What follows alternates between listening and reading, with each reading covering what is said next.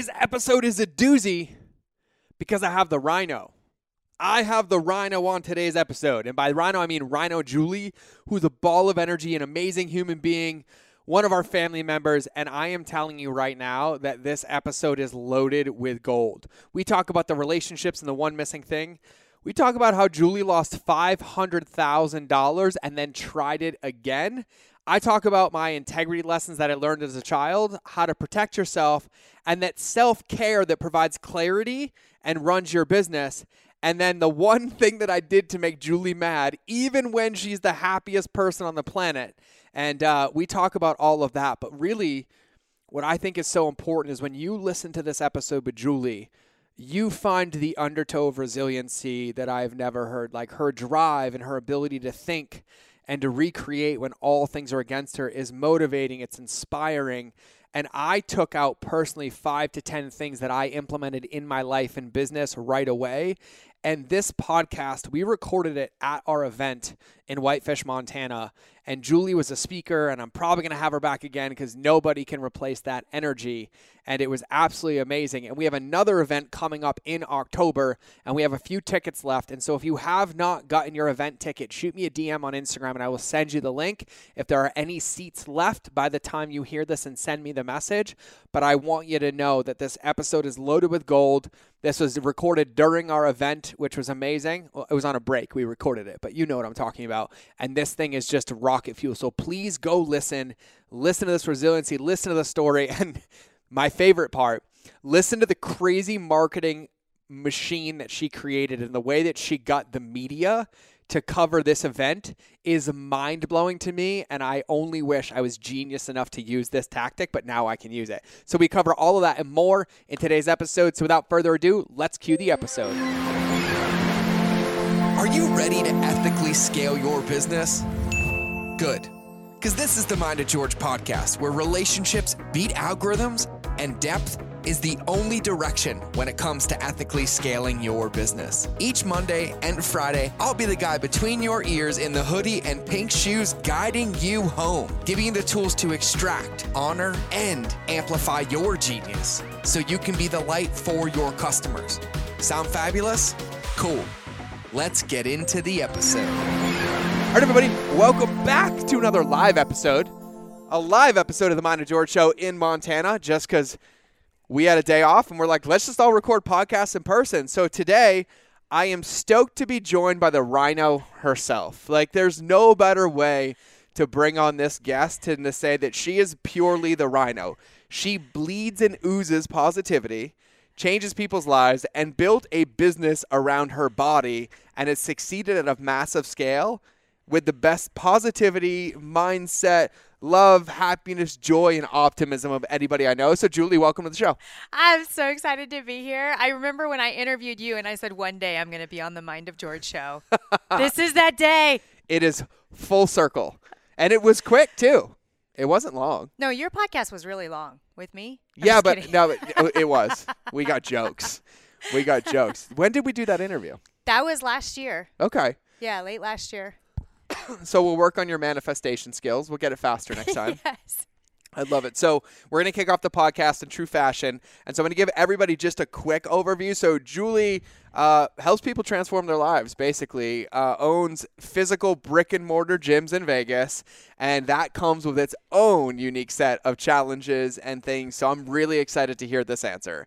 So when you look back at your entrepreneurial journey from what you were doing in the beginning, and you started in entrepreneurship pretty young, uh, to now where you are now, what is the biggest mistake that you made in business, and what was the lesson that you took from it?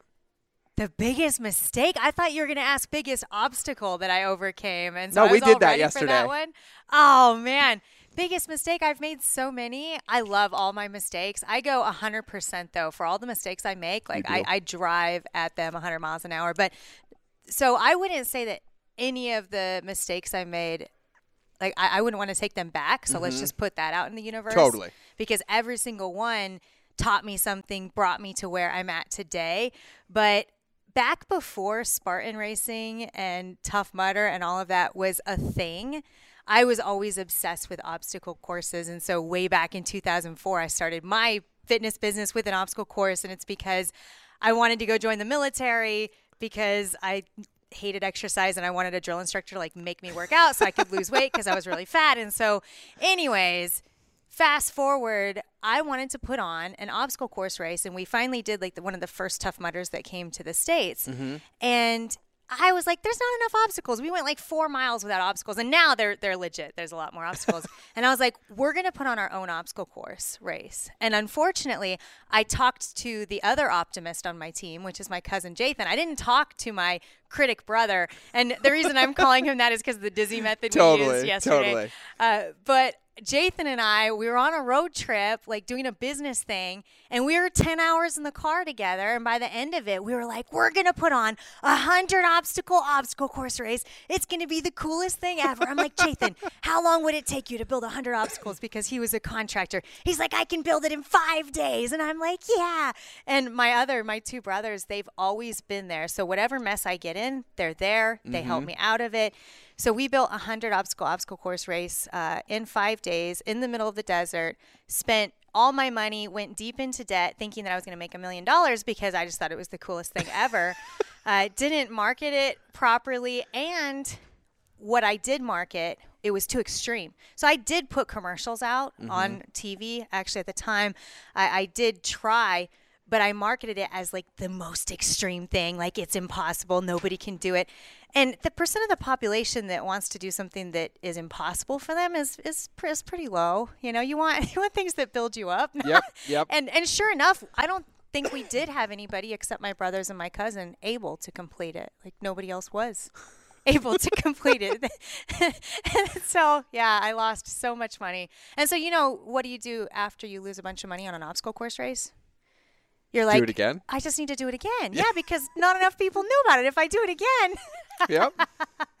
and uh, the second one we did we did much better on and then the third one we had a whole nother set of problems so i mean that has to be but now like i'm thinking about we set up a giant obstacle course at the olympia show i didn't know olympia was bodybuilders like i didn't know that i'd never heard of the show Uh huh. and so they're like, hey, we're going to have 20,000 fitness enthusiasts. Do you want to set up a giant obstacle course? Our person who was supposed to set it up didn't show. And so we set up a 24 foot tall, 100 foot long, crazy, ridiculous obstacle course. Mm-hmm. Not only did nobody do it, but I had spent all my money again. Went deep into debt again. Actually, this was before the other obstacle course races. I guess I don't learn. And uh, I'm just, I love obstacles, right? I yes, you do. And uh, this, so I spent all my money, went deep into debt right before the Great Recession of 2009. Not a single person. I thought everyone, I was like, man, we're going to have 20,000 people. We can't fit them all at $100 a piece. Like, we're to have not one person, Not one. not worse, one person. So Yeah. you, you made a really expensive decoration for the Olympia. Well, then we had to at least do it for free. Yeah. So that we could at least do something. And so I was like, okay, I'm to get a crowd over here. And once I get a crowd over here, then we're to get people on this obstacle course. And so my brothers had spent all night setting up this obstacle course. There's a theme here, Yep. right? And my brother John, he's like th- this skinny kid at the time, and, and he's just adorable. And I'm like, I get on the megaphone and I say, if anyone can beat John Johnston on this obstacle course, I will give you $500. And I'm like, John, I don't have $500. Guess who walks up? Hmm. Some American Ninja Warrior. Freaking Flip Rodriguez. Was it Flip Rodriguez? And Evan Dollard, he was an American Gladiator and an American Ninja Warrior. Walk up. Flip was the one who wore a mask all the time, right? Yeah. Yeah, I'm pretty sure, but it was at least Evan Dollard was definitely. And John, the he's he got traumatized that day because he knew his sister didn't have five hundred dollars, and I didn't know what I was doing to him at the time. he ended up like actually winning Oh, he did. after being up all night. He did. And he has PTSD about it. He now. does. Like now, he's like every time I get on a microphone, they freaking run. They're like, we're gone. Like they literally they pucker. Like they just like their whole body just goes into like oh tense. Oh my God, I'm here Yeah. for it. I'm so here those for are it. all all mistakes. You know, traumatizing your family. They love it though. Like now, you know, when when they're talking in groups, they usually tell about all the trauma that they've gone through with their sister and her business. I love how you became the drill instructor. You're like, I want somebody to yell at me, so I'm just gonna yell at everybody else. yes. oh, I was the worst. I'm not anymore because Mm-hmm. now I understand we have to take care of ourselves. But back in the day, I had so many demons and I needed to lose weight and I love food and I wasn't going to give up my food, but I Mm-hmm. was willing to torture my body and I attracted a whole bunch of people just like me. Oh yeah, I I had that phase too. I'm like, well, as long as I work out four times a day, I can still eat whenever I want. Yeah, and I'm dying and broken, both on the inside and outside. Yeah. Yeah, yeah. Yep, I've no. been hospital with rhabdo. Oh yeah. Yeah. I It- got. I never got rhabdo. I feel like I got close a few times. I did almost lose my legs. Uh, yeah. Yeah, you know. Yeah, that you did. You, you know, usually I'm the one upper, George, but that, yeah, you, you win that one. you know it is. I, I, I, mine was justified. I was getting paid to be in shape as a marine, so it did happen on deployment. So it's technically my job. So there's my justification. It wasn't like a one upper. I love it. So I'm here for the intensity of this. Ah, yeah, it's been an intense road, the whole entire thing. I love it. Yeah. I love it. And what got you started in all of this? Because I know like it came from your want to be in better shape and like have a different life. And so are you like the most way, the most accountable I can be is if I launch my own gym? yeah, Yeah. yeah. I had uh, had a business for four years, Okay. And I just there was a day I woke up, couldn't find any clothes that fit, had to do the the rubber band hair tie around the button, had to wear a jacket in mm-hmm. summer in, in Las Vegas because I couldn't button, you know, the top of my skirt and I go to a client meeting and his name was Rusy Bostangiev. and he was so intimidating and I was just sweating and I just I I was like I I hated myself. Yeah. Like just just and because of how I felt inside and out on the outside I've always been a nice person, right? But on the inside everything was just just annoying. Yeah. Every person, every situation just always, you know, just critical on the inside, not on Mm-hmm. the outside. Everyone's always like, "You seemed so nice," and I'm like, "Yep, on the outside." You know, a lot of us are capable of that. Can't that. trust those ones. Can't trust. Can't trust those ones. Yep, and uh, I just I couldn't take it anymore, and I was Mm-hmm. like, you know, you you grow up thinking you're going to do these amazing things, and you hit a point in your life, and you're like, this is what I've become, and uh, now I rate my life on like ten different areas, and 10 out of 10 were just miserable just abysmal like relationships uh, like my my my family life because of the relationship i was in and because of the things that I had chosen. Like everything was hard. Everything was miserable. Yep. just wanted to stay in bed or just like do nothing all day and just eat or hide.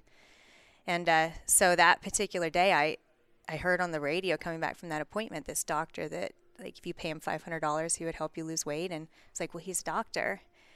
And i got starved and then i lost the weight. And then I gained it back. And then another doctor told me my adrenals don't work properly and I produce too much cortisol. And here's a bunch of pills. And I never took the pills. And it's just feeling so miserable that I'm like, well, it's not even, you know, what if it's not possible? And I'm like, well, have I tried everything? And I'm like, well, I've tried almost working out once a month and that's not working out for me.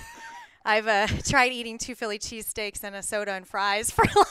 No, That's I'm- not working. that's not no and then i you know tried the super strict diets that i fell off of and so i really did want to join the military like Yeah. just to cut because i'd seen all i'd seen friends come back like all skinny and disciplined and i had like I- i felt so bad about the lack of discipline every night i would go to bed and i was like back then it was magazines it wasn't Yeah. youtube you know that's how long ago it totally. was and i would like read these magazines and there'd be this like how to lose weight. And it'd be this skinny little perky girl. And she'd be like eat half a chicken breast and a slice of tomato and for your lunch and do this like workout. I'm like if i could do that i wouldn't have this problem if Like, i could eat not- a half chicken breast i wouldn't Not have- why I'm reading this magazine. it's like I can't. And so, you know, the next day I'm like, this is going to be the day. And then I just wouldn't do it like day after day over and over. And so finally I was like, I, the only way I'm going to do this is if people are showing up mm-hmm. and I have to be there for them. Mm-hmm. And so I started like it was the first civilian boot camp of its kind. I'm sure there was other ones in other places, but I couldn't find one because I was going to take a second out of my house and go find one, Got like to it. go join. I was like, I would pay fifty thousand dollars to like go through a program that would help me lose the weight. And I couldn't find anything, so I built Mm. So you my made your own. Yeah, I made my own, and I hired these amazing guys to like go out in the park and torture us. And uh, they were doing it the right way, but in my head, this isn't hard enough. Like, I'm going to have to actually eat healthy and do the workout if I'm going to do it this way. So the next day, like, I went, I'd gone to Home Depot and got buckets and filled them with water and had like the telephone poles and we just we just suffered. I was like, yeah, this is going to be the thing. And then I'd put these little flyers around town and people would come for one day because the flyer. And then they're like, there's this little girl in a camel hat and a whistle and she's overweight and she's like never been in the military and she's yelling at me and throwing up. Like, what is this? Are you throwing up in between yelling at them like, go more? Yeah, Yeah. I, yeah, Yeah. uh huh. I just saw like I saw a guy a couple years ago out and he's like, I know you. He said the last time I saw you, you were yelling at me and throwing up at the same time. I used to go train the cadets at UNLV. Oh my goodness. a thousand at a time. Like I'm noticing a trend here. I am noticing a trend here.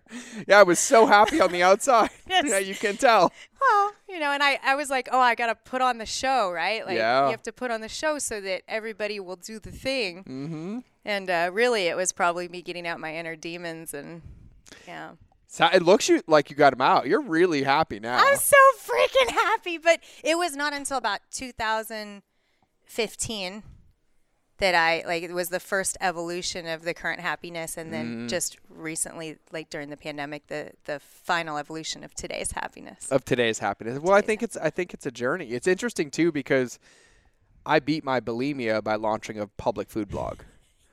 Cuz I was like nobody can hold me accountable. Like that's how basically for me I was like no. And I'm like here's the thing I was in the military for 12 years. I quote unquote had the discipline. No, like no.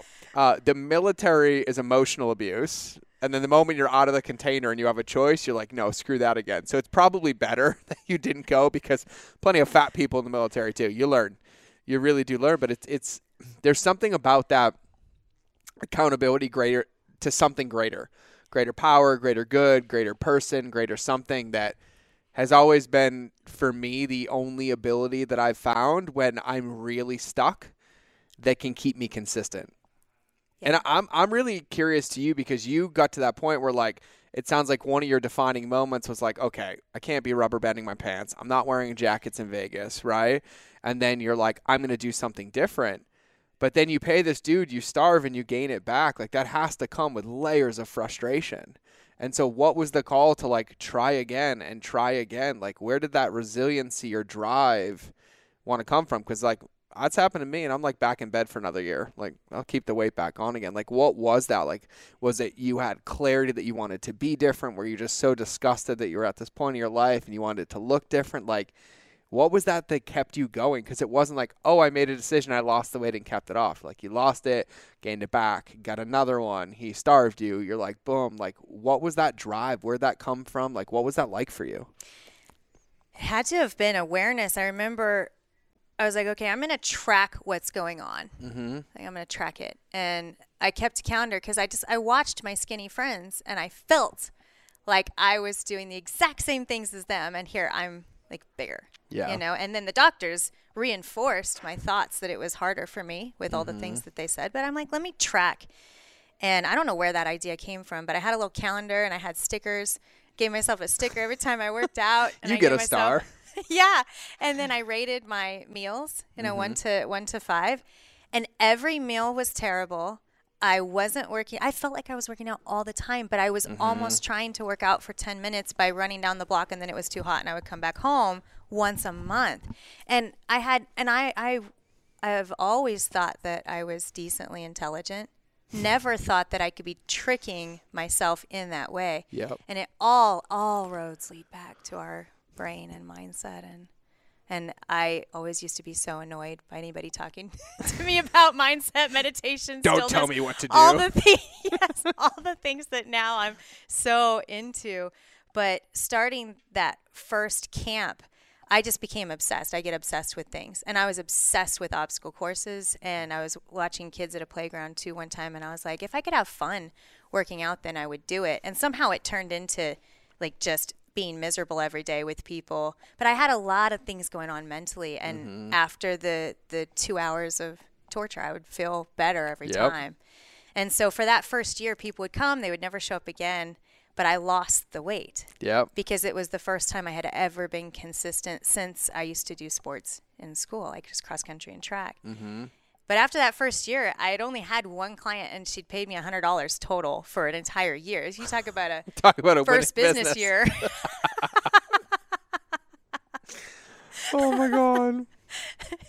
Noticing a trend here. it's crazy. But uh, yeah, but I knew that if she wanted it, if there's one person out of two million, I just had to find the rest. So a lot of roads lead back to mindset. A lot of roads lead back to marketing and finding my people. And so I went on uh, to Fox Five and I told them that Channel Three had challenged them to an obstacle course workout, and then I told Channel Three that Fox Five had challenged them. I love this. And Channel 3, they, uh, I don't know if they believed me, but they sent an anchor and a live reporter out for two hours. And Uh-huh. they're like, when, when are your classes? I'm like, oh, 5 and 6 a.m. Begged my friends and family, please come and make this look like I actually have something going, please. And I set up this little obstacle course. And uh, they came and, and they were the anchor and the reporter, they were all about it. They raced through the little things and, and they interviewed me, and I had 83 phone calls within two hours. And prior to that, people were just trying to sign up their bad kids to boot camp. Like I was trying to explain that it's fitness for adult civilians, and it was it was hard. I probably spent a half a million dollars in the first like few years just getting the word out about what it was. Drill instructor Julie over here in Vegas running rehab camps for troubled teens. No, that is not what we're doing. that is not. I love I mean like I got to give it to you though. Like I love like I love through all of that though like the the resiliency. Like I'm noticing a trend here where you're like I'm to figure this out. I'm to figure this out. And like what I hear is like even though the demons were there, the demons weren't you. Right? Like there was something deeper underneath it cuz I was the same way. Like I used to bond with people while suffering. Like I I mean even up until a couple years ago like my wife would be like I think you need to go to the pain cave and like I would go sit in my sauna for three hours and like reinvent every ounce of the fabric of my existence to be able to sit in there. And it's like, you know, I wanted to quit at 45 minutes. I'm like, another two, another two, another two. And it's like, it was like almost like I had to pressure the demons out. And uh, I just realized I could start doing that alone. And then once I got them out, I could really just be proactive about keeping them out. You know, that was a better, a better method. But I just love your resiliency. Like I love that you literally had the thought of like, I'm gonna call the two news stations and I'm gonna throw a gauntlet down and tell them that they're challenging each other. I'm gonna fill the park. I mean, that is probably one of the most genius guerrilla marketing tactics I've ever heard. I, I, it was uh, Aaron Corby who just in passing told me to do it. So, yeah. Credit with credit. Yeah, but you executed on it 'cause they showed up. they showed up ready to go. And so what happened after that? So you get it. You had 83 Yeah. people call you, and did they start filling your uh, now boot camp for civilian adults? Yeah, put flyers on doors, and it uh, it took off like a like a rocket. And uh, then we had this, uh, you know, you, then you have the recession. Yep. You know, you have the the Mister the Mister Olympia fiasco, the recession, and you know, there's there's so many stories, but what like one of the first stories when I when I was super young, just a few years in, I had the first clients sit me down and say, "We're going to start our own thing." The, you know, the same thing Yep. as you. You know, just right down the street, and you can either let us buy 50% of your business for $30,000 because like I was suffering. Like I've always been a sufferer, not because what I was doing wasn't successful, but because I love spending money on new ideas. No. I love it. And I just I just spend it all and then I'm like, crap. and so at the time I needed that money. And they're like, We'd love to work with you. They were salesmen, they were car salesmen. They're like, We know how to sell. You don't know how to sell. You're not very good at it. We'll blow this thing up. But I was like, I don't even want to talk to them right now. How can I be in business with them? And so, sure enough, they started their own thing called Sin City Waist Trimmers down the street. and yeah, I laugh now because at the time my world was destroyed, you know. Um, but I didn't act like it. Just Yeah. kept doing my thing. Never talked about them. Acted like they didn't exist, but Yeah. inside they existed. Oh yeah. And that was just the first of many stories. We had our own government um, start their own uh, boot camps at the same times and locations as all of ours. We always had permits. I had a bunch of trailers traveling around. At one time, none of my staff knew how to haul trailers, so I was hauling them all at 2:30 in the morning before I taught a 5 a.m. class, then a 6 a.m. class, then a 9:30 a.m. class. Then I would work on the business and then teach a 6:30 p.m. class. We've all been there, you know. And uh, when our local government did that, they started their own and they called it a very similar name, and they shut us down. Oh. And I went in, and this was my first, uh, like, just real big, like, kind of business government thing, right? Mm-hmm. And I mm-hmm. just, I, I, this finger had to be taken off and put back on. I just had the surgery, and I go in. My mom had to drive me, and I go into the the park director's office, and and I say, so here's the law that says that we can do what we are doing. He said, I don't care about the law. The buck stops here. You'll never run your little boot camps in my parks. And I was like, what? like it just and so I won't tell the whole story, but I fought that for years. When you're in your 20s, you fight things just mm-hmm. because you're mm-hmm. like, this, I'm right. like, but it doesn't matter. Like years later, lots of money later, like it doesn't matter who's right or who's not right. You know. Yeah. In the or end, if, like, or if it's ethical or not. In the end, like you've just gotta like, is this the best thing for me? And people told me like the amount of publicity we got back then, like people still know those stories. When mm-hmm. I go mm-hmm. into entrepreneur groups, they're like, "Oh yeah, we you were in the front page of the newspaper."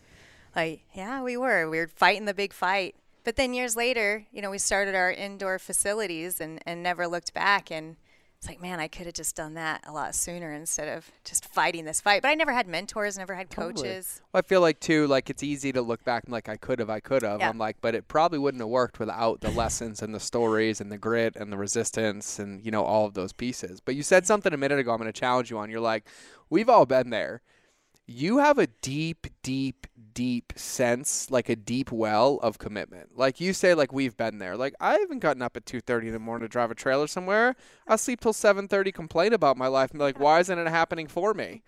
And like, no, I'm serious. Like you have this deep well of drive, and it's really, really powerful. Like have you always had that that it did you have it as a kid is it from competitions with your brothers is it you know were you like that when you played sports like do you know like julie that's not normal and i mean that in the best way possible like i really feel like you're a flippin' rhino the, the story is way worse than that i was the girl who someone would say hey you want to be on the basketball team yes like i would say yes to, to everything just like because I hit this point in my life where I was reading books and I was like, no, I want to be the people in the books. How do you do that? Okay, I say yes to everything that comes my way.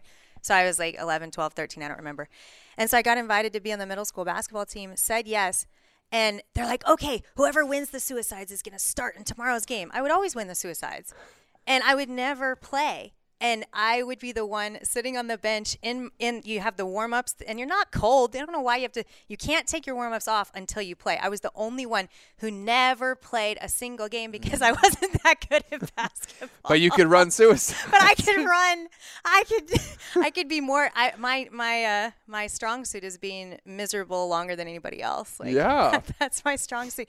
So it's kind of like it's kind of sad, but no, I wasn't the person that was just really awesome. I I was the the person who was like, okay, I had a chemistry teacher, brutal, like was brutal to me for three years. Like it is, it like it, it would make me cry to tell the story. And I kept going to her class for all three years because I wanted to like prove to her that no, I, I'm like I'm a good kid. And anyways, later she said she was trying to toughen me up and that I was too like weak and she wanted to like make me strong or something. But I was just I was raised to be humble and turn the other cheek and so it, she didn't see that actually I was tough and strong. Anyways, it's it's like a weird little story. She was she had a ski trip every year that she took everybody on who like passed the AP exam. I passed the test. She told the entire class, "Well, I usually take everyone on a ski trip, but because Julie passed the test, I would have to take her too, so we're not going on the ski trip." Like Whoa. whoa. it was like, but I kept going to her class and I signed up to be her student aide because I'm like, oh no, once she gets to know me, she'll like me. I don't even know how to, I don't even know how to unpack that. Like I'm just gonna, uh, I'm like I'm gonna have to call the holistic psychologist on this one. Like that's for Nicole's podcast. Like I'm just saying, hey Nicole, if you ever listen to my podcast, have Julie on and unpack that one for me because that one, that is the, yeah. Yeah. Oh man. So when you when you went from this is like literally my favorite podcast ever. Like I'm just over here for it, and I've got to watch you for the last three days in Montana. Just so everybody knows, Julie's in my mastermind as well. Like we work together. Um, but I've got to watch you for the last couple days, and I absolutely love it.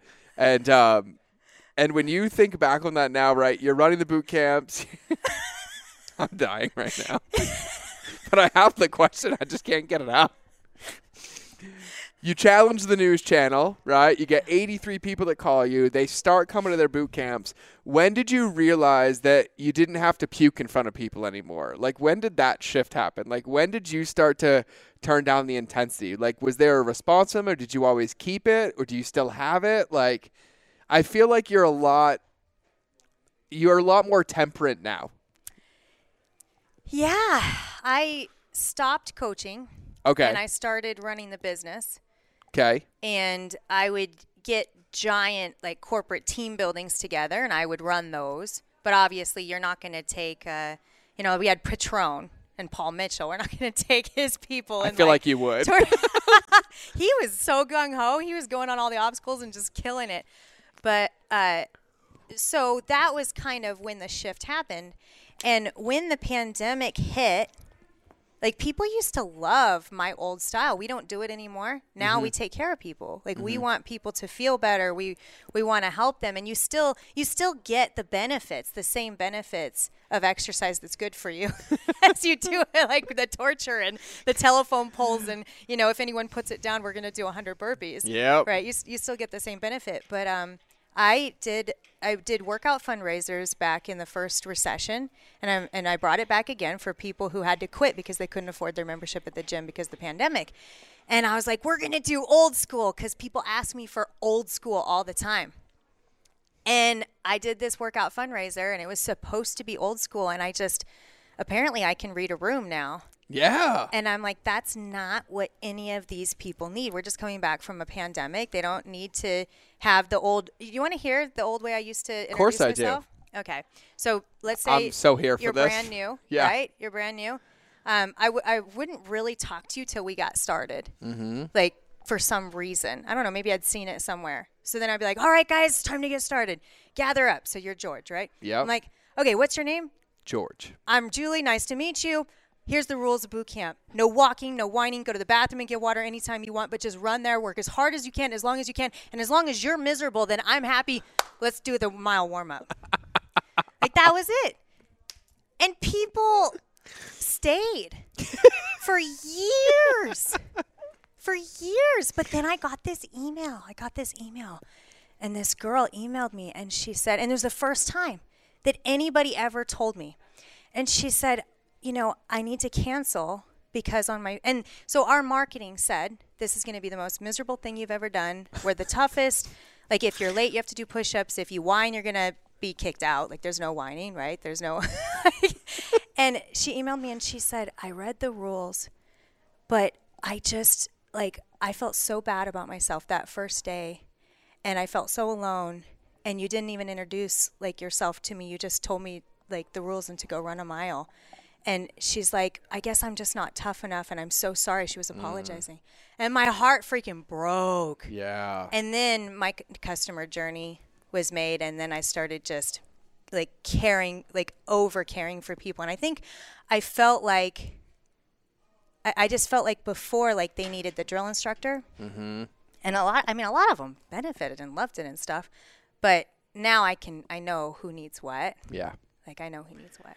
Yeah, you have an expanded range, right? Yeah. Like you can meet and go. You know what's funny is I don't even think you know how similar you and I are. I really don't. If you when you come to the office, like the, our actual office, I have my my military plaque, my shadow box up there, and it says, you know, Staff Sergeant George Bryant, blah blah blah blah blah blah. My nickname is the PT Devil. I was nicknamed the physical training devil by my colleagues, my peers, my Marines, and my bosses. And I mean, I was sadistic. Like I, I like I'm sitting over. This is the quietest I've ever been on a podcast because I'm like I'm listening to myself in Julie right now. I was like, yeah, we might we might have been separated at birth. I might be adopted. I don't know. I might be related to your brothers, but like I know exactly what that feels like. And and I feel like and I don't know why, but like for me, like I've experienced a lot of trauma in my life, and none of the normal outlets ever touched me. Like it was like I would do things that would make other people feel good, and it just wouldn't do anything for me. It was like I had a high stimulus that caused the trauma, and it was like I needed a high stimulus to get it out. And so like, you know, my boss be like, "Hey, train the Marines." I'm like, "Cool," and I was like, "Hey guys, like." See that hill? They're like, yeah. I'm like, we're gonna play on it. They're like, cool. And they're like, for hour. I'm like, yeah. And I'm like, cool. And then like lunging backwards up it, like bear crawling up it, fireman's carries down it, walking lunges down it, and like I got in trouble because later in the day, my boss is like, hey, um, they can't walk. And I was like, I can. He's like, well, you you have to do it with them. I'm like, I did. And I was like, and I did it before them too, because that's how I can do it with them. And like, I wore it as a badge of honor forever. And I was the same way. I'm like, I will outsuffer you. I will outlast you. I was like, nobody thought I was good enough. Like, I'll show you. I never got picked. I got bullied. I had my front teeth knocked out three times. Like, broken nose. I was the only white kid in my class, and nobody ever picked me. And I'm like, cool. Thanks for teaching me how to suffer. Because uh, I will outlast all of you. And I mean, like, I even like brought it into strongman comps, and I'm like, I'm gonna tear something if somebody doesn't break. And I feel I feel like people just knew, and they're like, I'm not gonna outlast him. And then it became a mental game, right? Because I'm like, no, I just want you to know if you're willing to rip your bicep, I'll rip mine more. And they're like, nope, nope, nope. So I just started to win by default. Like I don't even know if I had the capacity, but like I'm sitting over here and I'm like, oh man, this is what I used to sound like. You you get to a certain point where you have this reputation and then everybody like they can beat you, but they have it in their head that they can't Yeah. because of the story. Totally. And so then I would just sprint past people, holding my breath, and tell them "good job," and they would just just crumble. And I'm like, "You could have beaten me!" like in my head, you could have beaten me. But I I love these stories because so one of our our local uh, executive producers at Fox Five burst a blood vessel in her eye. Backwards crab crawling, so feet first up the hill Yep. with a log in her lap. Yes. And it was one of my signatures and I would do all four classes and do every single thing with them. And you know, something that you were doing with the men yesterday reminded me of some of the stuff I used to do. I used to go hide my truck. I had a giant truck with logs and tires in the back and the rhino on the side and it was a camo wrapped truck. I loved camo. Like I had camo everything. Mm. And I would hide it in the desert with ropes off the front. And I would say, all right, guys, we're going to go for a warm up jog. You know, we're just going to, you know, have a great workout today. And we'd start running and we just wouldn't stop running and we'd just be running and nobody would ask. Like everybody knew, like no whining. I even used to say to my rules, like, if anyone asks, why are we doing this? Then uh, we're going to do it longer. Yeah. Like, don't ask why we're doing this. And so then I'd be like, oh, look at that. There, my truck is in the middle of the desert. What is it doing there? We got to pull it back, guys. We'd pull that truck all over town. One time there was flash flooding, like bad, and we had a reservoir next to the park, and it was bad flash flooding. And this is messed up. I'm going to tell you. Like, I'm going to tell you it's messed up. Nobody's ever died doing my programs, by the way. That I love the disclaimer. the fact that you even have to say that.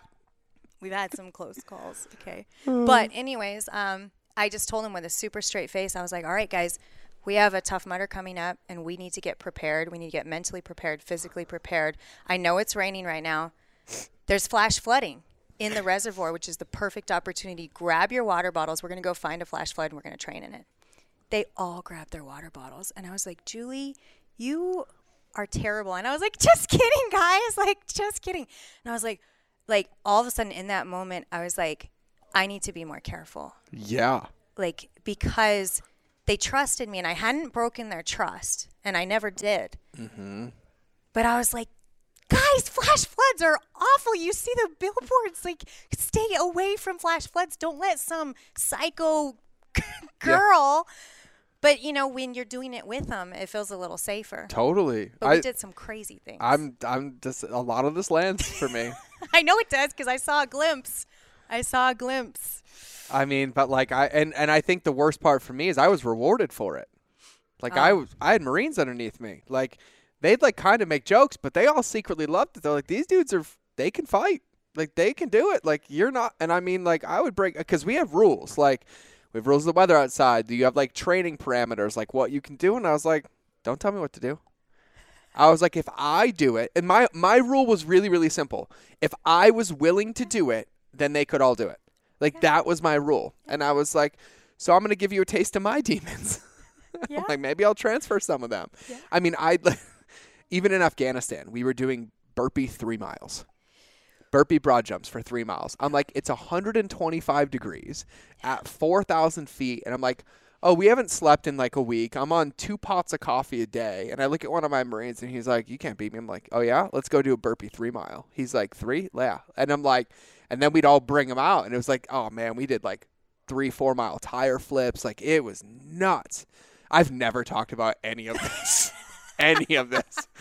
And now I'm sitting over here just like loving my dad bod and I'm like I'm here for it. Like I'm here for all of it. Like I'm glad I got that out. Like I feel But you know what really is interesting? I feel like I as I I've I've obviously coached a lot of entrepreneurs and a lot of people and I'm like I feel like we all kind of have the outlet. All of people get obsessive about writing or about reading or about like to where it's at the same extreme. And for me, the only stimulus that ever really landed was, you know, physical movement. But I feel like it was actually really cathartic and it was really, really good. And uh, I feel like it's the fastest way to really find your range. But man, I totally relate to everything you're The, saying. the problem Julie. is, is it wasn't enough. yeah, You know, like it was never enough. Totally. And so once we got to 24 hours out in the elements with our rucks and doing the 24 hour challenges and killing and eating a rattlesnake, and Yep. it's like, where does this end? And Yeah. the moment where I was at, so I have, like, I'm always at my parents' house or with my brothers, and I'm always excited about something. yeah, And I was excited because my members were excited about an idea I had, and the idea was to do a hell weekend. Mm-hmm. And it was it was where like, and I was always upfront about everything. This Yeah. is going to be miserable, and I thought that like I was like, okay, I told them, yep, and they signed up for it. And so I wanted to do a hell weekend where we picked everyone up in a bus. They had a list of the things that they needed. They didn't know where they were going, and we were going to have a bell. Mm-hmm. And my dad said some of the wisest words he's ever said to me. He said, You're going to take your best clients, like your absolute best ones, the ones who you've changed their lives. You know, they're, they're a team, like you have the camaraderie, like they're happy, they're healthy, and you're going to go hurt them yep, yep. because these are not 18 year old men in the military. Mm-hmm. These are tough. Oh, my rhinos are freaking tough. Oh, I Like, know. They are so tough. They they mentally tough. They they love each other. They're just fierce, right? And they would have done it, and, and they they would have done it till their bodies broke. And luckily, my body broke because I was the leader. I was doing four times as much as anybody. Totally. so luckily, my body broke. Ended up in the hospital. You know, they said that I was close to kidney failure or whatever with the rhabdo, and that was when I was like, okay, like I want to live. Yep. But I was still miserable because I was still eating like crap. Yeah. Like I ate like crap for the first 11 years of owning my Mm-hmm. gyms and, and my fitness businesses. And whenever someone would try to tell me to eat healthier, I would be like, let's go race right now.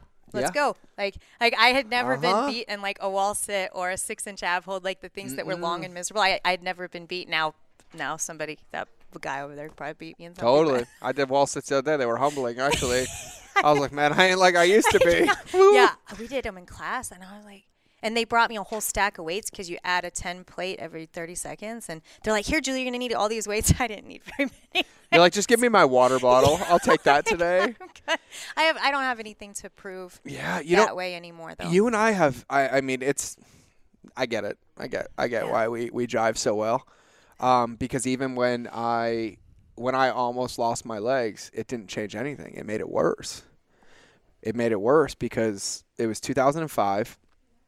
I got exercise-induced compartment syndrome bilaterally. That's worse than rhabdo, so you win. Yeah. Um, they misdiagnosed it as shin splints, so I stayed in country for six more months. Flew home. They did an MRI, and they're like, "You have blood clots everywhere." I was in surgery like four hours later, and like I flew from Somalia back to North Carolina with blood clots. Oh yeah, I was like lucky to be alive. Um, do the surgery. they get out. They do a partial release. Doesn't work, but it takes 30 days to realize it doesn't work. Right. So I had four more surgeries, and then so I end up in a wheelchair for mm, close to nine months. uh, close to nine months, addicted to opiates, get a PCA pump every six minutes. Like for like 90 days, I just had a PCA pump into my spine, patient controlled anesthetic for anybody listening. So I just hit a button every time it hurt, every time it hurt. And uh, so then I gained 100 pounds. It was like 260 pounds at five seven on a good day. I'm probably five seven because I weighed so much. I was probably five eight before I got fat, and then it just you know gravity, the weight helped shrink my spine. So now I'm five seven. I'm serious. I got shorter somewhere in my career, um, and I got to the end, and they were like, I'd been on limited duty for 12 months, and they're like, "Hey, uh, we're putting you up for a med board. Like you're done." And I'm like, "I've been in the military since 2002," and I was like, "Oh, where am I going to go back to? The place that I left with drugs and abuse, and that I ran away from, that I literally have nothing." And I was like, so I was more scared of getting out than staying in. And I was like, "What's it going to take?" And I still was barely walking. And they're like, "You have to be able to run a physical fitness test in 30 days." And that meant I had to do at least three pull ups, which that was never hard, 100 crunches, but I had to run three miles in under 28 minutes. And I had not walked in, I don't know, maybe like nine, 10 months. And I was in physical therapy. Pull ups were easy, crunches were easy. Um, I cried for three miles. And I mean, I was like, I'm doing permanent damage of surgeries, but I had to make it. And I made it like 27 minutes, but it like lit something in me. And I was like, I was petrified to get out. So a year later, I was running three miles in 16 and a half minutes. And I'm not a runner. You can tell my body is not built for running. It's Mm-mm. built to be a rhino or a linebacker, yes. right? um, and I just started finding the drug in it. And I actually, my like full physical fitness addiction started after the injury. Because before I was like, oh, I went to boot camp, like I did this, I would kind of lift. I'm like, oh, I was into bodybuilding, kind of, right? But it was when that happened, like that was the catalyst for the addiction. And that's when the orthorexia started. And that's when it got crazy. And then it wasn't until, you know, I got my, I don't know, seventh traumatic brain injury. And it really started to, and this was after I was a competitive CrossFitter and everything, that it was like the toll all took up. The surgeries started herniating. Like I have a hernia in my leg that's been there for like eight years. And it all kind of started to unravel because it took that long, like eight years for the culmination of what I had done to catch up with me. And then that's why I was medically separated. And so instead of then being like, oh, let me get better, I was like, well, I'll become a food blogger. Right. And then I got obsessed about food, but I was still bulimic. Like I was not practicing paleo. I was making paleo recipes to hide. And then I was purging before I gave keynotes on loving your body with food. And I mean, like, authentically. And it took me being in that space, like the same thing. I'm like, oh yeah, watch, and I would still smoke check everybody. I'm crossfitting, I'm doing whatever, and I was like, try me, try me, and it, it, for me, the catalyst was the emotional break. It wasn't the physical one. I felt like the physical one, the the probably the downside of the military is they taught me more of my capacity to suffer because like there were points I thought I was to break and then it unlocked this new level yeah. and you're like, oh, I didn't know this part of the game. I don't know if it's good. I know this part of the game exists. Like I had to go get into some deep shadows to find this level, and I was like, oh, but I can get here. And so it was actually the emotional part, and it was it was it was my wife. It was mm. it was mm. really my wife. I met my wife at a CrossFit competition. I didn't know that. Yeah, yeah. So she uh, Life as RX hired me as a friend. My friend Marcus owned Life as RX, oh, and he's like, "Hey, will you photograph the event for me?" I lived up the street, and I was like, yeah, so I'm photographing it. And then my wife is competing with my buddy Phil, who I was a training partner with and uh, I didn't really know her. I thought they were dating, but didn't stop me from taking one too many pictures of her.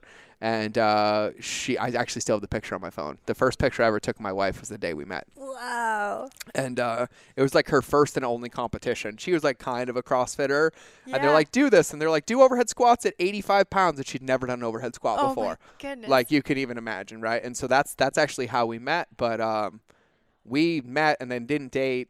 I was in a toxic relationship, so was she. Uh, but she just wasn't having anything other than like the best, like, and the best being integrous and yeah. healthy and non narcissistic and non gaslighting and, you know, all the pieces that everybody should wait for um, yes. and protect with. And so, um, yeah, it was really, really interesting because I would show up the same, but it, I wasn't rewarded for it. I wasn't seen for it. Like she didn't see me because I could outperform or I could outwork yeah. out and it was like so subtle, but it was like just kind of making chinks in the armor, and then I would try to hold on more. So I would go train more and then compensate more. So then I would be more egotistical, and more self centered, and all of it. And then I lost her. She left me, and uh, my wife left me twice. Uh, and uh, it was when she left me the second time and said, "I'll never see our daughter again." And I've never talked about this. I'll never see our daughter again. And uh, she changed her number, so don't ever come see me again. And uh, I was, I thought we were done, but there was something in me that I was like, we're not. I was like, but it's not going to come from doing what I've been doing. And I dove deep. That's that's the day I started personal development work and uh, and that wound opened up the trauma wound, opened up the death wound, the suicide wound, the addiction wound, the it basically opened up everything back to like the first abuse at three, and then the sexual abuse, and then the this, and then the this, and it was a catalyst, and it was like, well, now I see why I have a capacity to suffer, and what I was trying to suffer from feeling. Yeah. And uh, yeah, we, um, I'll tell the story of how I got my wife back because I didn't get her back by getting her back. I got her back by letting her go. Um, but now we have a beautiful family and we're there. But I, I really, really get it. And I had no clue this is where we were going today. This is so good. You asked me what we were going to talk about, and I'm Oh, like, I don't oh, know." it's going to happen, whatever it is. and it's really it's really like I look now and like obviously April was here earlier. Um, just so everybody knows, the last episode you heard we recorded an hour before this one because we're all partying in person together right now. Because we just finished the mastermind before Julie's gonna crush a keynote uh, for the public event tomorrow. But yeah, we were talking about like the power of story, and it's really what I applaud you for and I love is that your ability through all of that and all of that suffering and all of that stuff, your just willingness to continue to go and always find the optimism, to always find the positive and be like, I was that way and I did do that. And I mean, it's inspiring how much you own your truth. And I feel like it's a testament to like why you do what you do and how you attract people and, and what you do. And so I can totally see it now. I totally see all of it. I've always thought everything I was going to do was going to be awesome. Oh yeah, me too. because I always everything I've ever done was because I needed it first. Totally. Like so, my my worst place in business. I've had a lot of bad business places, all brought up. No, I, I no. love that I brought them on myself, though. I love that it wasn't some external thing. Totally. It was always me and my decisions. But we were one hundred fifty thousand dollars in debt, and I was sitting at my kitchen table, and I had negative thirteen thousand dollars in my checking accounts, like negative thirteen thousand, and That'll I had twenty two thousand dollars in payroll um, by Friday that I had to make, and I hadn't been eating healthy yet. Like I hadn't even tried that. I hadn't like I was still just working out really hard, and um, I was like, well, what haven't I tried? Like, what haven't I done? Just sitting there at my kitchen table and I was eating a pound of Jelly Bellies. I know because they're expensive. And I'd eat a pound every night of Jelly Bellies. I love them. I want to I want to tabulate what your yearly expense was on a pound of Jelly Bellies today. It's 365 pounds of jelly beans a year, freaking, it's a lot. if not more. it's a lot. Because I have a feeling there were a couple. Oh, I'll have two a pound pounds and a today. half, yeah. yeah, yep. Yeah, I would go up to a pound and a half, absolutely. Because I was like, well, I need to buy enough for like a few days, so I don't have to go back to the Jelly Belly store like every day, you know. And then I would be finishing, you know. Did you go to the store of- where they sold them in bulk and you could fill your bag with the colors, like the different M&M store? Oh yeah, you live in Vegas. That and makes sense. And then. I liked mixing the different colors, Mm-hmm. yeah, and, and making different flavors, and yeah, amazing. But uh, it was that moment where I realized that the one thing I hadn't tried in my business, and the one thing I hadn't tried personally, was nutrition, Mm. because I'd always resisted. I like I started my business so I wouldn't have to eat healthy Yep. like and, but i could still lose weight Yep. but then when you hit 30s and i was running my businesses at the time like i was watching everyone else work out but i couldn't as much and i was like i'm gonna have to freaking do the nutrition part if i want to like and i'd gained 18 pounds and i was broke like just a low point relationships just a low point again and so i started our nutrition program and I hired like this lady, she was the best, to teach me how to facilitate it. And it took four rounds of the program for me to actually join the program. I was standing in the front of the room telling everyone, we're going to do this together. And then I'd be super transparent. I didn't do it. but they would do it. You're gonna love this actually. So that when I needed that money, I borrowed twenty thousand uh, dollars from somebody. It, it, was a friend, but it was a ten percent interest, and I had to give four free gym memberships for two years. So I mean, it was a friend. and you don't like giving out free gym memberships. no, I- not anymore. I used to have 74 free people at my gym back in the day. I was trying to save the world, didn't understand business. But uh, I was like, what can I do? Like, so I had $20,000, but I, I had 13000 in the hole and 22000 in payroll, right? Yep. So I was like, what can I do within the next few days that I've never done before that's needed, that I need? And, and, and what would guarantee me to like make money? And I was like, well, if I did a challenge, there was a nutrition challenge, and I charged $300 and I told them they would all get it back at the end of it if they completed it, then I would get money. I got $15,000 and I got 100% graduation on that challenge. So all of them got their money back, but it bought me 6 weeks, but they all became members because it was like it was so good and so like fixing the nutrition both for myself, for my business, like adding it to my business, that was really like I pulled myself out of $150,000 in debt using Mike Michalowicz's system. Yep, profit first. And it was freaking nutrition. it was nutrition. And then the, the next big one was meditation. Like mm-hmm. nutrition and meditation, the two things that instant annoyance if someone would have brought up my eating habits or, hey, Julie, you really need to slow down or you're going to hit a wall. Mm-hmm. But in 2019, I was in the hospital, hopefully for the last time, and it was just from stress. Yeah. Like full on symptoms, thought I had MS or Yeah. carotid artery blockage. And that was recently. I know. And I'm not doing that again. I feel like I feel like even since we've known each other, you're a different human being, and it's Yeah. beautiful. It's beautiful to witness. You know what's interesting about what you just said? You're like nutrition was the one thing, nutrition and, and meditation, right? I feel like it's always that one thread that annoys us because mine was feeling and measuring. That was it. Those were my two, right? Because every time, be like, "What are you doing?" I would live in the ambiguity, so I could go be in my addiction of speaking or doing or closing, and I would be, I'd make good money at it, right? But I would never put anything measurable or anything consistent. And then I would avoid feeling by chasing all of that stuff, and those were those were the two for me. It was feeling, and it was it was really being able to measure it. I avoided feelings too. I, I didn't think about that. I, I would go without crying and be so proud of it. Yep. Go years and years and years and years without crying. And Yep. I learned to cry over the, and a lot of that, like you were one of the first people I interviewed over the pandemic when our gyms were shut down and it was just a whole bunch of just difficult stuff. I interviewed 27 successful people for the Vegas Rising Summit. You were one of them. Mm-hmm. And every single one of you guys, but like mostly you were a big factor. That's why, that's why I joined your mastermind Totally.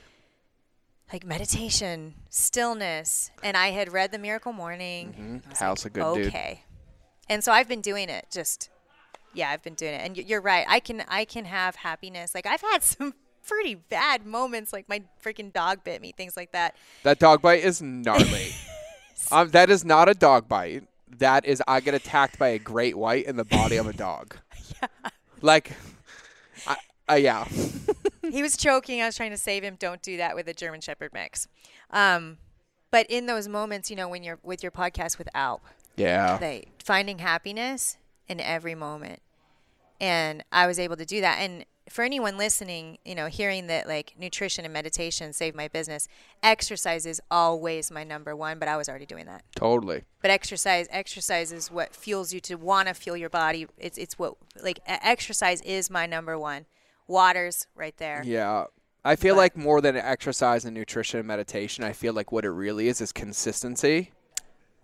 Yes it's it's adherence if you don't adhere to it Totally. nothing going to help Because like your race car, you pick your analogy, right? Like it's Yeah. the the five like Alex calls them the five core functions of business, but like we don't spend enough time on the five core functions of us, right? Like sleep, water, nutrition, movement, self. yes Like those are really like what they are. yep and in all of them like self of me me be avoiding feeling right and like they're and they're all parallel and i feel like i'm so stoked on like the last three days that we've spent together because like we we unlocked a lot for people myself included and really though when you really start to unlock it it always comes back to the most simple things and it's so so so and by the way we came up with some genius shit for your business Ah, yes, we did. i'm Yes, we did. So, for those of you guys listening, George Bryant's mastermind. Come to his in-person event.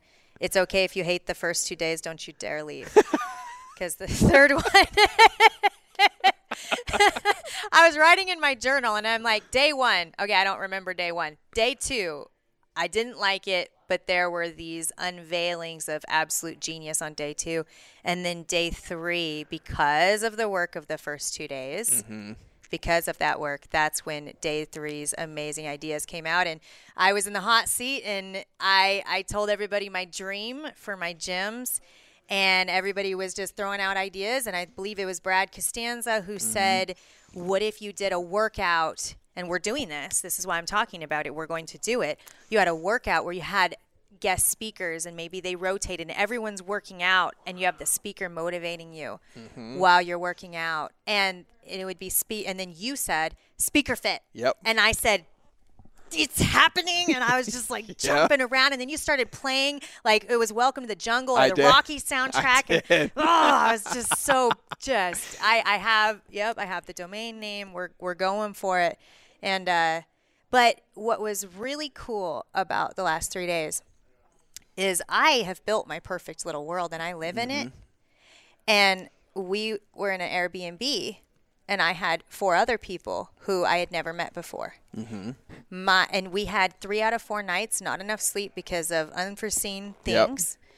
And we're eating out, you know, and it's snowing outside. So normally I just run down the street, no Yep. problem, get my workout in. And, uh, like so i've my routine's been rocked and it's been amazing because i've noticed that even when i don't have my standbys the breath work whenever you oh, did the breath work i would be back Yep. i would come in and i i don't ever have a bad attitude Nope. hardly like i i i'm really excited about just about everything all the time i had some little bad attitudes and then you do the you- luckily you'd start the thing with breath work or else that Yeah, I attitude- determined when we do breath work based on your mood. I was like, I was like, Julie's looking a little colder than normal. I'm like, let's go breathe. Well, because I mean, maybe you can smell it, You can. but I'm always I'm I'm I'm the happy, super awesome one. But then I have triggers that Mm-hmm. when they're freaking triggered, like let's just not. Yeah. Let's just not. Yeah, no, I know. Let's just. I love keep it. it. Julie's like, don't tell me what to do. But I think, yeah, I I, I might have said that. few times. Don't tell me what to do. I've never had a job, you Yeah. know, like Tot- I've oh, always no. had my own thing and my. We and are I've gotten into unemployable. my own trouble. I've been fired. I think I've been fired from every job I've had. And like, if I couldn't get fired because they had a high tolerance, I would do something that made them fire me. Like I was like, it was like, yeah. Even as a kid, like I would avoid social services and all the bullshit that was happening in my nasty, nasty family situation. And so I work at pizza places and I loved it, right? I loved it because I got to eat unlimited fat food. I didn't have to pay for it. And I was fat as a kid. That's when my eating disorder started, but I hated being told what to do. And so I would talk back. And I hated authority because I I had parents that were really sick. And obviously, I talk about my family situation very differently now than I did back then because I have empathy, but addicts and addictions and things like that. So, like, it wasn't like rainbows and unicorns. And, uh, so I was like, don't tell me what to do. Like they tell me what to do, and like that's where it's coming from. I'm like, yeah, good luck trying to tell me what to do. So I'll be in office, and like other employees, the bosses, I'm like, f you, I'll do it my way, and boom. But some of them had a high tolerance, and I will tell you, all the people, and I'm Nick. If you ever listen to my podcast, I love you. I'm still friends with these people that own these pizza shops, like 25 years later, and I made right on everything. But like they were Greek and they would like verbally abuse each other. So as this little snot-nosed 15, 16 year old kid, I'd walk in and they just didn't care. They would just let me be a shit. And then they're like, work, work. And I would like be cussing them out while slicing tomatoes and making, and I'm like, F you. And they're like, they wouldn't fire me. So I'm like, fine. I just start stealing money. Oh my goodness. And I didn't have any. I was poor, right? I couldn't steal. So I started stealing money. And he's like, I caught you on camera stealing money. And he fired me. And I gave him the money back. I gave him the money back. I didn't even use it. I was like, that's how bad it was. That's how bad it was. But then I'm like, look, I can get any job. I was 15. I became an assistant manager at KB Toys. And then I was like, these toys are cheap. Like, this isn't cool. So I would just start discounting people's toys because I'm like, they shouldn't be paying this much. That's a return. Like, I got fired from that job. and I was like, So I'm joining any- the Marine if, Corps. If anyone is listening right now, and maybe you're listening to this podcast because like somehow you're like, oh, Julie's on it, and I don't know who George is. The reason I'm in George's mastermind is because you are the most trustworthy Mm-hmm. purse internet man. Internet man. oh, that story last night.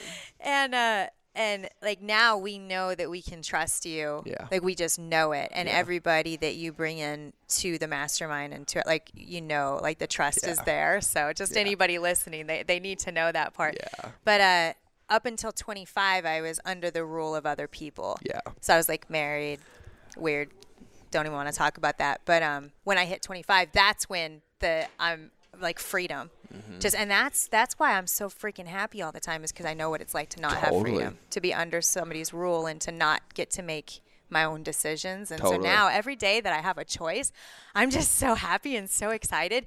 But then when i feel like i didn't put the things into play like someone else put the things into play and i don't exactly know what's about to happen it's really hard for me Mm-hmm. Yeah. as i learned Yeah. the last few days I was I was I, I was like that till about three years ago, and then I got really deep into this work, like and this work being like I do deep men's work and breath work and si- like you want to really get into it, do a silent retreat. Like that's when that's when you're really like just challenging that and like you know things like that. But you know what I, I say that I joke about you know like that as a kid because in how I grew up, there's always been this like thread of integrity that like I had it and like I couldn't even steal money to steal it. I just had to give it back. And like when they're like, "Are you discounting toys?" I would tell them, "I'm like, yeah, because they're cheap." And the manager was like, "I actually agree with you." But I had like, and it was like I stood for principle and like what was there. But I will say, like the gift of the military, there was there's parts of it like, and I'll just say it like when you come from like a happy home, you don't like I'm gonna go kill people, right? Like it's not an organization that's built on like full tanks and healthy childhoods, right? It's built on pain and damage that can be exploited and amplified to do something with. And that's not um, I'm not for or against any of it. Like I did what I did. I love it. I did my deployments. I did all of it.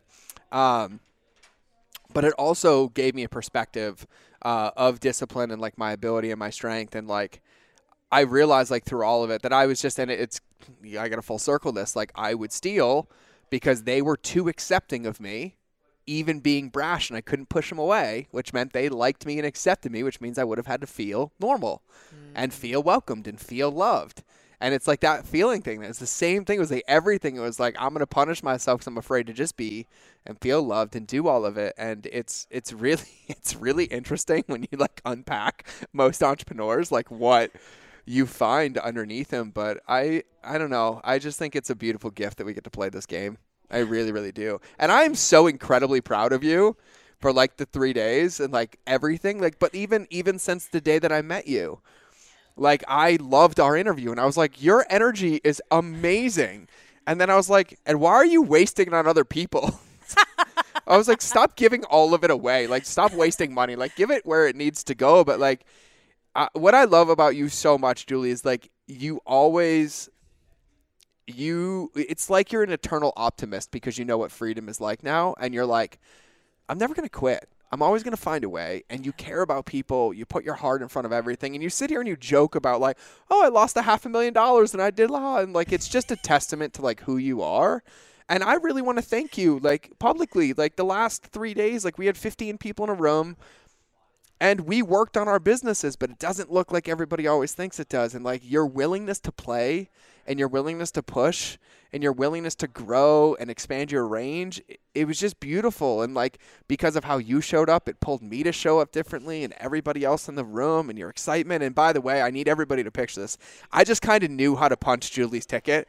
And there was this moment of like, imagine two and a half days, 12 hour days, and I was pretty light. We didn't have crazy work. We did like 8:45 in the morning till about 6 p.m. and I've done 7 a.m. till 9 p.m. Right, and so I was like, we had a really good group. It was small and intimate, but it arcs, and my events arc, and they're arced on purpose, and they're designed like that. And then on day three, like Julie, like you can see her light bulb like just full and like it's gonna explode and like she's getting these moments and she's bouncing and so I very secretly when she's getting happy, I put Eye of the Tiger on and she can't help it. Like literally it's like it programmed you and took over. She starts jumping, punching the air, and I was here for it. And then I even had to go to Guns N' Roses and Welcome to the Jungle, and I was like, that's the next one.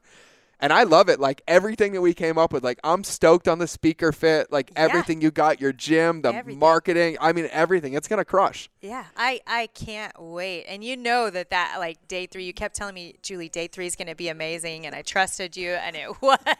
It was amazing, and thank you for giving people what they need instead of what they want, because it's like if you if you just give us what we want, then you're just taking our money and giving us what we want. But giving Mm-hmm. And then I'd be what- doing what you told me to do, and I don't like that. so it kind of works out for both of us. Because yeah. I don't like it, so I do something different. You don't like it, you do Yep. something different, and we both end up winning. I mean, and it's the same with what I do. Like, eventually, they will get everything That's that they right. want, but I know Mm-hmm. that something restrictive or something like that doctor gave to me, like the the results are just fleeting. Totally. And so, I mean, I've been in this business 16 years, so I know. And you've been in your business and you've been doing the work for so long. So you Yeah. knew that those first two days were needed. So I, I'm thankful. And I'm also thankful that I could just be honest and just tell you in the middle of the mastermind because I, I wasn't going to bring it up. Yeah. And I was avoiding eye contact with you. I, I wasn't going to make eye contact with you because I was like, I'm going to give George the message that if he doesn't want to hear, like, because I'm not going to say something like super mm-hmm. positive right now, so he mm-hmm. needs to not call on me. Then mm-hmm. George just fearlessly calls on me and is like, So what did you think of that? And I was like, cool. And I just said exactly, you know, like not, I wasn't negative. No. But I just said, and uh, and then we talked it through, and it was amazing. And then it turned my experience into like something amazing because I was And I- able to talk about it. And I loved it. Like, I truly love your authenticity. And I was here for it. Like, I was here for it. It was great. And nothing was too bad. It was just, I get excited about business. I love talking business. I want to do business. And clarity has to come first. And Thousand George percent. knows how to get the clarity first. And it's not, it's not in, in the way that you would expect, but it works. It, It- absolutely works. Somehow, it Yeah. all. It Yeah. all works, and all of our Yeah. stories and all of our Yeah. Mm-hmm. past like leads to these moments on both sides, and it was amazing. Great, I'm gonna rapid fire you, yeah, sure. And by the way, thank you for bringing all the brilliant minds in the room. of course. That was, that's the, I think that's one of the coolest things about you is that you bring brilliant minds together. Yeah, That's so fun. it's my favorite part. Yeah. I get to hang out with my So fun. friends. Yeah, so fun. I was like, I was like, Lindsay's like, who's coming? Like all my friends, and then like they're texting me this morning. Like Uh-huh. all of them texting me this morning. They're like, I am so full. Can we do another day? Like, how do I get back? I'm like, join Yeah. the mastermind.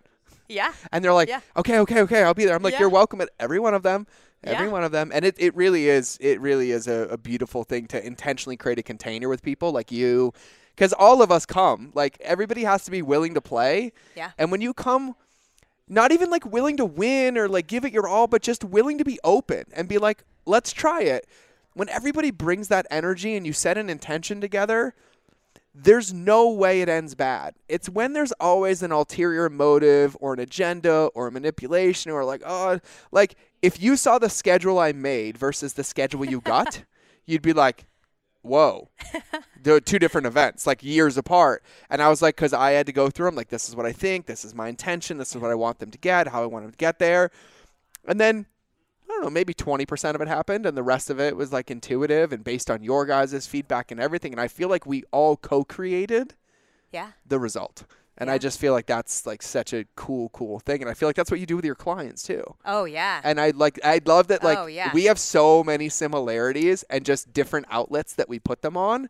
But I love it. I love the speakeasy. I love that you stand for all of their possibility and like all of their work, not like go beat your butt in the dirt. no. Eat good, sleep, No. self care, positivity, like Yeah. all of it. It's it's so powerful. Yeah, I I freaking love my clients. I always have. I know you have. Uh, they're rhinos. They're my family. People always ask me, "Aren't you going to have kids?" And I'm like, "I have 600 rhinos." I have 600 rhinos. So just before I even forget, can you tell everybody like the names of your gyms in Vegas? yes, yes. So I have uh, two Camp Rhino gyms, and those are just awesome. Like they're just they're they're these gyms where you come in and on the walls are written like no negativity, no bullying, no egos. Like Mm-hmm. you just come in and you're loved, and and we have amazing workouts. We have Rhino Fit, which are more strength, and then we have the boot camp workouts. Boot camp. We, we are we are we are the Towing the your truck through a, a flash flood. Towing your truck through a flash flood. now it's more, you know, towing sleds and nice air conditioning with turf, but whatever. and then I have the Ninja Warrior gym, my Rhino Ninja gym. And I have two uh, amazing ninjas running that, and we have the little we have a little gym next door for five to seven year olds with all miniature, miniature little warped wall, miniature little. Branson will be there next year. And then I have eight to thirteen year olds, and then uh, thirteen and over. And you know, a, a topic for another day is Ninja Warrior is a sport that makes everybody just feel super powerful, and Mm-hmm. you know, like little girls, like they can be in this sport that they're not judged on their you know uh, bodies and, and little leotards and things like that. Like they're Yeah. They're they're they're they're celebrated. Their strength is celebrated. Totally. And it, it's an individual sport, but it's actually a team sport because you're on a team and everyone on your team is rallying around you as you're in the spotlight Yep. and everyone's yelling like beat that wall. Like it's Yeah. just it's so such a powerful thing and I'm I think Ninja Warrior is the one thing that can beat out video games if you Yep. have kids that are playing video games and you want them to be more active. My mom always said that video games kept her kids out of the streets and so she loved it. And you know, we're in Vegas in the bad part of town and, and so it was great that my brothers were doing that instead of other things. And, yeah. um, but Ninja Warrior, like, it, you know, look in your town if you're not in Vegas and, and find one because kids that aren't interested in sports, they usually really get into Ninja Warrior. Yeah, my son.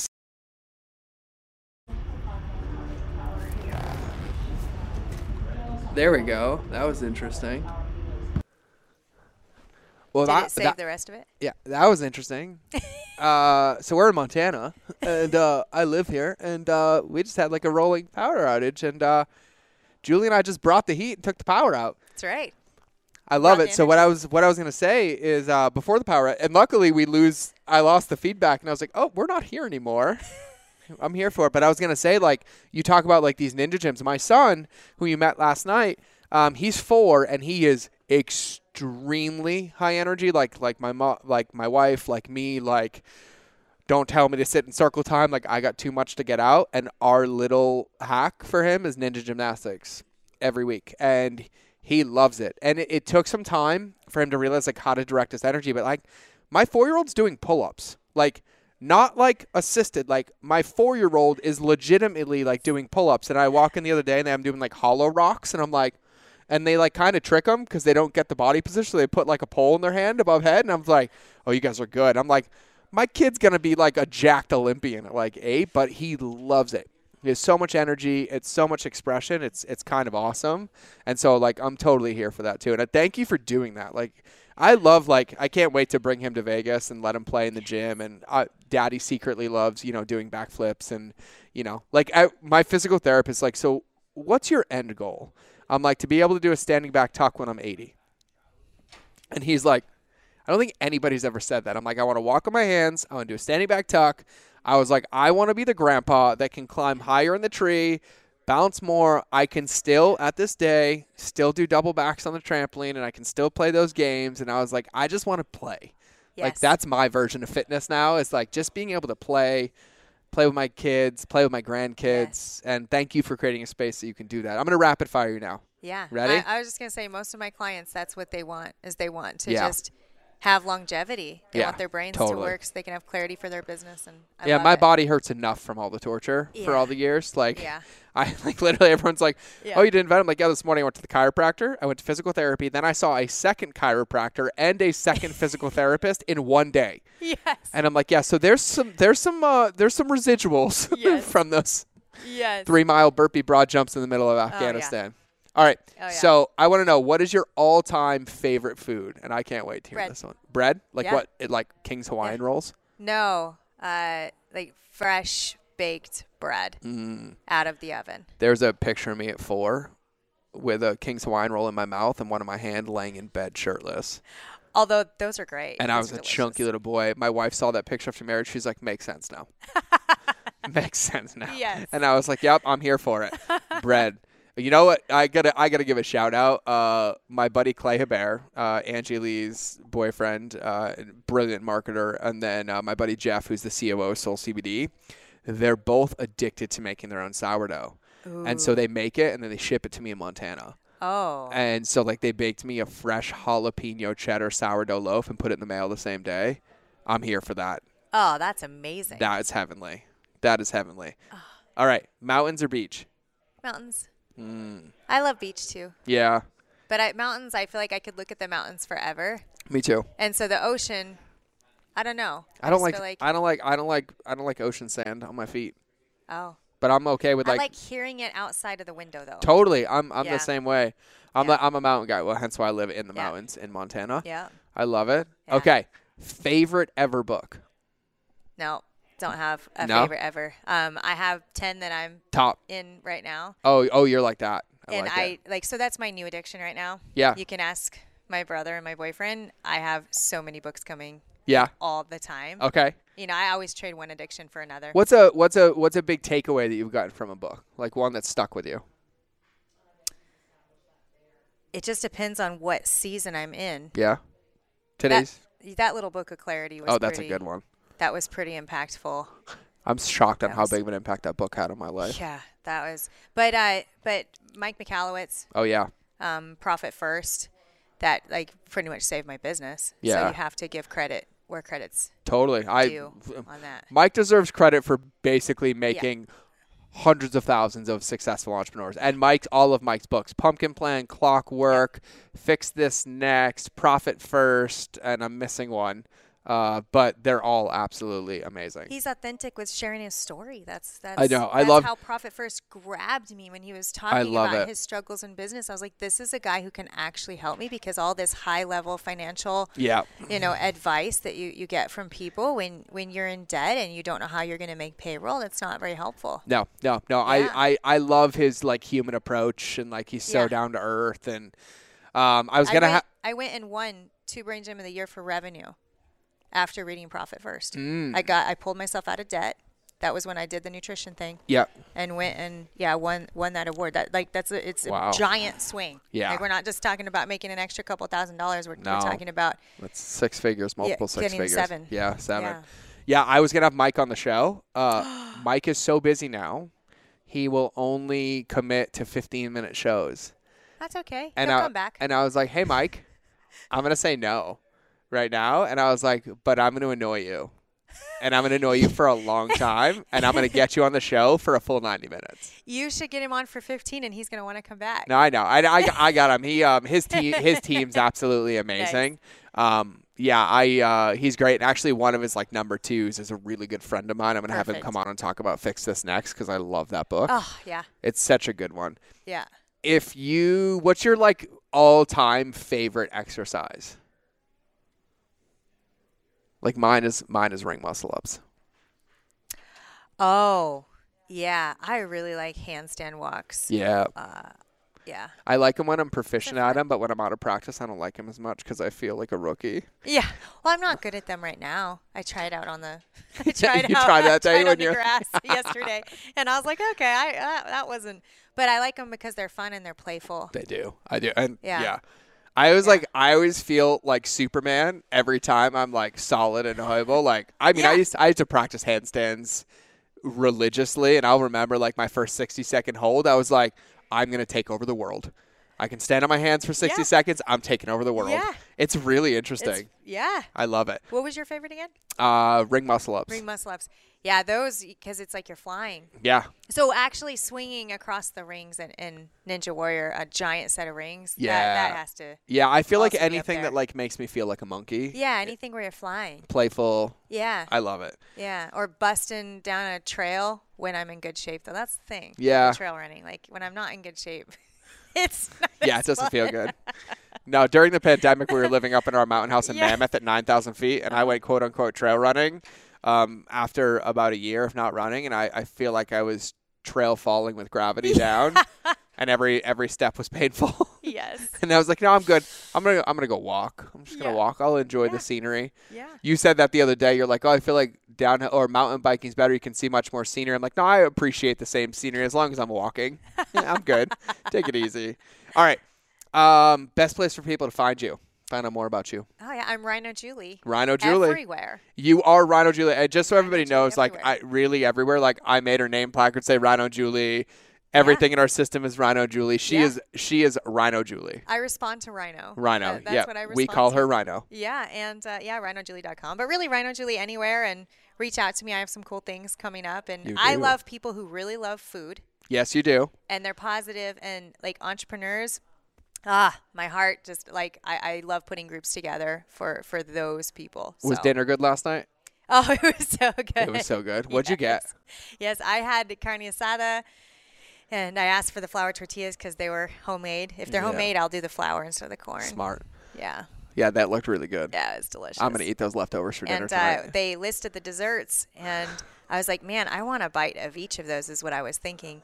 And uh, but I wasn't gonna say anything because usually I, I don't have dessert, you know, Uh-huh. like especially if I have flour tortillas. But Yeah. then George said we'll have three of each, and Yeah. I was just so happy. I was like, what the, what a great end to a great day. I was like, yeah, like let's just eliminate choice. Let's Yeah. just bring them all out. Yeah. And they were all. I was All here for all of them. They were good. They were good. The flavors. Yeah. All right. Yeah. So uh, my favorite last question. So right in this moment, you have the ability to tattoo everybody's soul who's listening. You get to tattoo one message on their soul that they're gonna take with them for the rest of e- their life, rest of eternity. It's the only thing that they're gonna take away from this podcast is what you say to them. What would you tattoo on everybody's soul? And when you take care of yourself, all of a sudden you have this love for yourself that expands to a love for humanity unlike anything you have ever felt. And it, it's this energy that just courses through you, and it's easier than you think. It's so much easier than you think. It's just it's just one one thing done consistently. Drinking more water, eating more vegetables, moving for a minute a day. Mm-hmm. Doesn't have to be an hour. And and those those consistent behaviors add up and then all of a sudden you start doing more and more to make yourself feel better and better and then all of a sudden like you have a clarity to run your business. You you you want to just love on people. You're not irritated by people anymore. Yep. It's it's just the most incredible feeling in the world and I didn't feel that feeling until 2015, 11 years into running my business because I still hadn't Mm. taken care of myself. And then you add the meditation. Oh, and it's just all amplified. I just love it. Peaceful. There's no there's no end game right now other than just being right here in this moment. And it's just peace and it's just happiness and love and joy and yeah, and you guys can do it. It's closer than you think, it's easier than you think. Yeah, let me know if you need help. I love it. Yeah. I love it. Thank you for And being Rhino here. Tough. And Rhino Tough. yeah, and yeah. And it's all about Rhino. So thank you for being here. Uh, for everybody listening, this has been another episode of the Mind of George show where I believe it belongs in a straitjacket. So I just give it to you in doses that you can take. And that's why we call it the Mind of George show. So uh, remember, the relationships will always beat algorithms. And I will either see you in the next episode or you will hear me in your earballs. But either way, it's time to cue the outro. Thank you for listening to another episode of the Mind of George Show. Please make sure you subscribe on your favorite channel that you listen to, whether it's in the car, on your run, or in front of the television. Make sure you leave a review to help other people know how much you love the show, and quite frankly, help me know how much you love the show because I read them all. And if you want five minute daily insider nuggets on business, marketing, leadership, mindset, or any other tool that you would need to build and scale your company, make sure you register for my invite only newsletter. I call it the Lightkeeper Lessons. I hold nothing back here and I share everything that works for me, my friends and mentors, and thousands of my students around the world to thrive in life and keep our lighthouses shining brightly. We will eventually be charging for this, but for now, for you, because you're listening to the podcast, it's free. So if you want to sign up, go to www.lightkeeper.club, fill out the application, and then check your inbox because it's magic. You actually have to open the emails to get the gifts inside. Otherwise, you can get access to my Relationships Beats Algorithms Facebook community and other free resources on the website. So just go to www.mindofgeorge.com and I'll see you in the next episode.